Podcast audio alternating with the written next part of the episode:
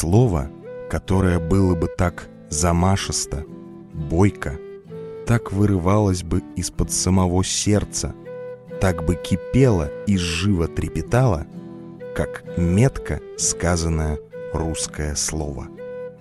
Николай Васильевич Гоголь. По слогам.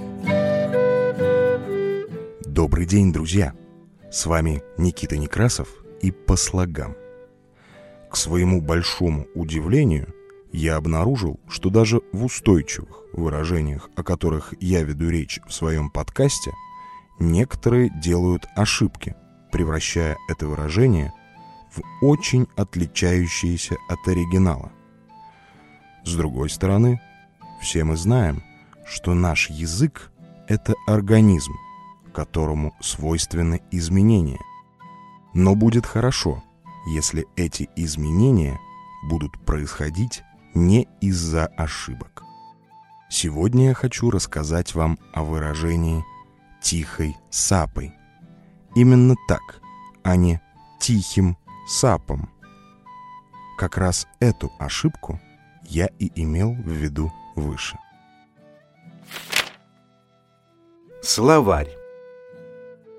Обратимся к словарям, чтобы выяснить, откуда же происходит слово «сапа», так как со словом «тихой», как мне кажется, все ясно.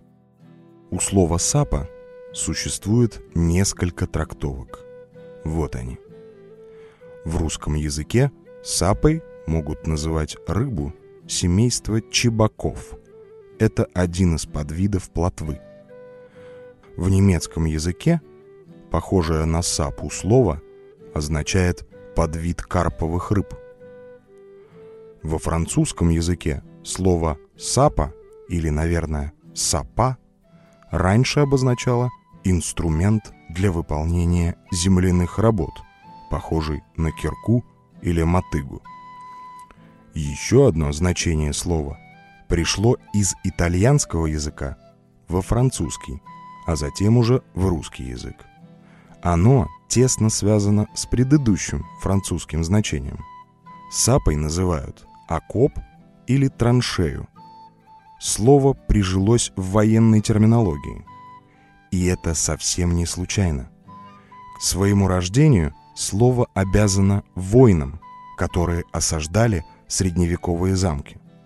Какое же значение наиболее подходит к современному выражению? На первый взгляд может показаться, что версия с рыбой очень хороша. Рыбы безмолвны, а следственно, тихой сапой им никто не мешает быть. Но не все так просто. История.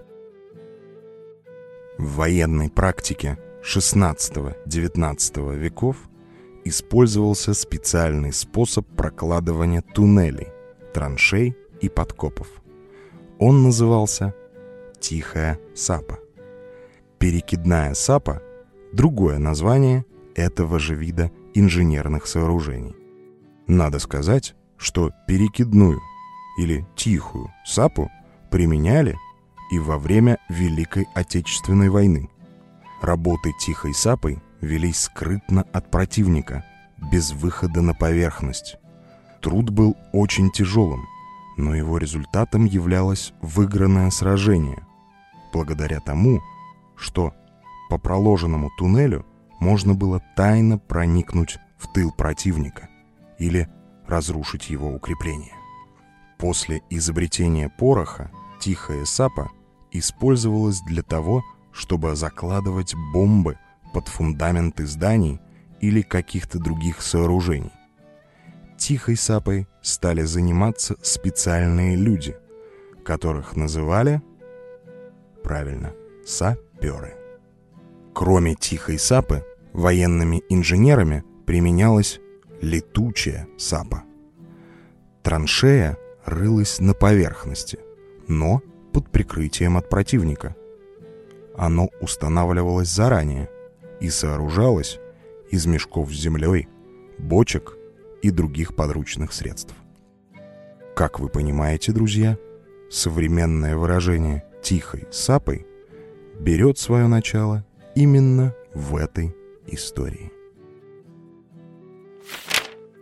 Сегодня. Раньше выражение «тихой сапой» употреблялось только в прямом значении, то есть сделать подкоп, прорыть туннель.